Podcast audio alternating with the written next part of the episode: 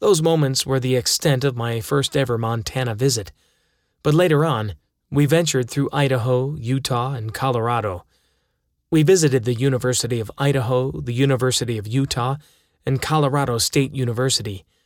These states provided opportunities for some salty lake swimming, few showers, getting lost in the desert without water, and many beef stews consumed over a portable stove. And then there was an incident in Moab. The town appeared quaint, enjoyable, actually. Whilst walking down the lone strip, literally everyone greeted us. This was also going to be our only expenditure aside from purchasing gas and tickets to a discount movie theater for the entire trip.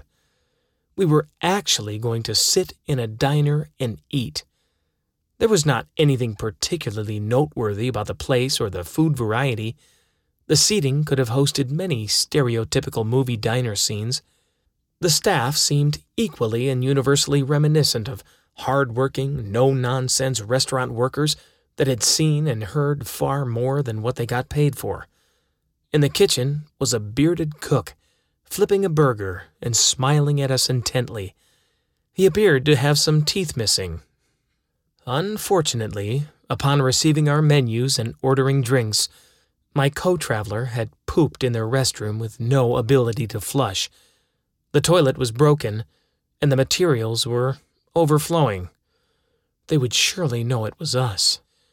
The smell would leak through the hinged barrier in a matter of minutes. The risk rose too high. We ditched the restaurant before our waitress could bring back our drinks and before they could contact the authorities to investigate Poopgate. We saved ourselves $15 worth of prepared meal, but still left a generous tip for whomever was tasked to clear excrement from the toilet bowl.